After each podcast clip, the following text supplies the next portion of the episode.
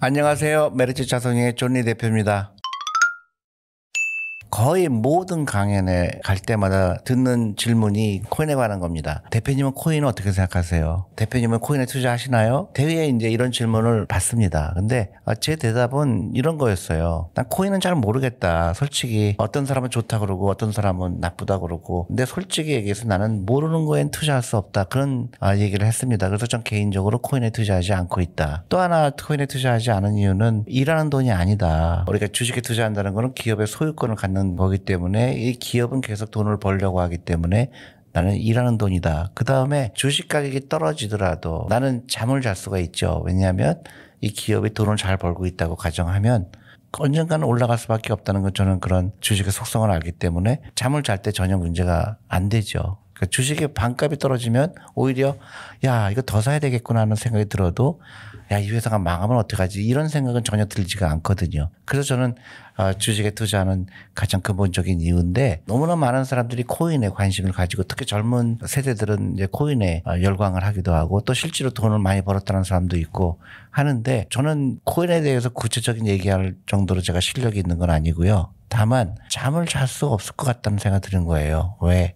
내가 모르기 때문에. 모르는 거에 투자했을 때는 잠을 못 자죠. 가격이 올라갈 거라고 예상을 해서 투자하는 거는 굉장히 위험하죠. 이 가격이 왜 올라갈까? 그냥 막연하게 올라갈 거야 하는 식으로 투자하게 되면은 나중에 큰 낭패를 볼 수가 있죠. 특히 요새 이제 이슈가 되는 거 있죠. 뭐 테라라든가 루나라든가 저는 이제 설명을 많이 듣고 인터넷에서도 보고 하는데 정확하게 문제점이 뭔지 물론 이제 얼핏 알기는 하죠. 근데 왜 사람들은 저게 질문이 없이 아무런 생각이 없이 샀을까? 그래서 왜 저렇게 손해를 보게 될까? 안타까운 생각이 듭니다. 단순히 코인의 이슈가 아니고요. 두 가지를 말씀드 리고 싶은데요. 주식 투자도 마찬가지입니다. 펀드를 투자하거나 주식에 투자하든가 educated investor가 돼야 된다고 봐요. 그러니까 investor라는 거는 어디에 투자를 할 때 이 투자의 대상이 어떤 건지 충분히 알고 있는지 내 지식이 있는지 그게 절대적으로 중요한 거죠. 그래서 주식에 투자할 때도 대부분 제가 물어보죠. 이 주식을 왜 샀습니까? 물어보면 너무나 놀라운 대답을 받을 때가 있어요. 잘 모릅니다 얘기를 해요. 이 회사가 뭘 하는지 잘 몰라요. 예를 들어서 돈을 많이 벌 것 같아요. 굉장히 막연합니다. 근데 메타버스를 통해서 이 회사가 얼마큼 매출이 일어났나요? 그러면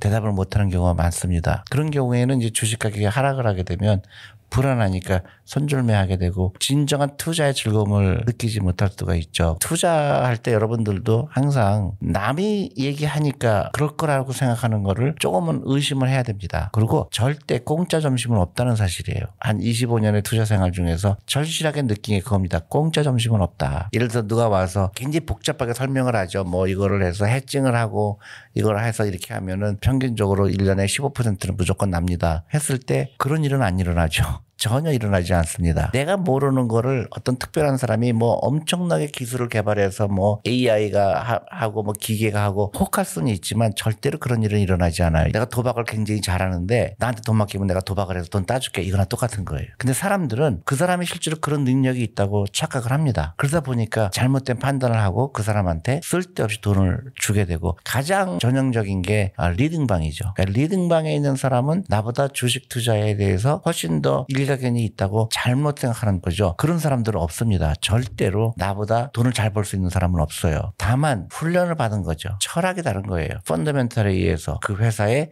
가치를 보고 오랫동안 시간에 투자한다는 그런 철학을 갖고 있느냐 없느냐가 성공을 하느냐 실패를 하는 걸 결정하는 거지. 아, 저 사람이 나보다 훨씬 더 실력이 있으니까 내가 저 사람한테 돈을 맡기면 저 사람이 나를 돈을 벌어주겠지. 그런 일은 없다는 거죠. 그게 공짜 점심이 없다는 겁니다. 아무리 기술이 발달하고 아무리 뭐 컴퓨터가 발달해도요 사람을 이길 수는 없습니다. 그래서 그런 근본적인 거를 이번에 그 코인을 통해서 제가 느끼는 거죠. 사람들이 혹할 수 있는 거는 누가 돈을 벌었대. 아니면 아, 저 사람이 갖고 있는 실력이 굉장히 나보다 뛰어날 거라고 생각을 하게 되는 거죠. 코인도 마찬가지죠. 저는 아무리 읽어봐도 예를 들어 다 정확하게 이해를 못했지만 잘못되더라도 20%의 수익률을 안겨줄 수 있다고 얘기를 하고 또 이게 잘못되더라도 루나로 바꿔준다. 결국은 같은 얘기거든요. 현실적으로 일어날 수 없는 거를 사람들은 믿고 싶었거나 아니면 진짜로 그렇게 될 거라고 생각한 겁니다. 물이 위에서 아래로 흐르듯이 아무리 기술이 발달하고 해도 물을 밑에서 위로 흘릴 수는 없거든요. 근데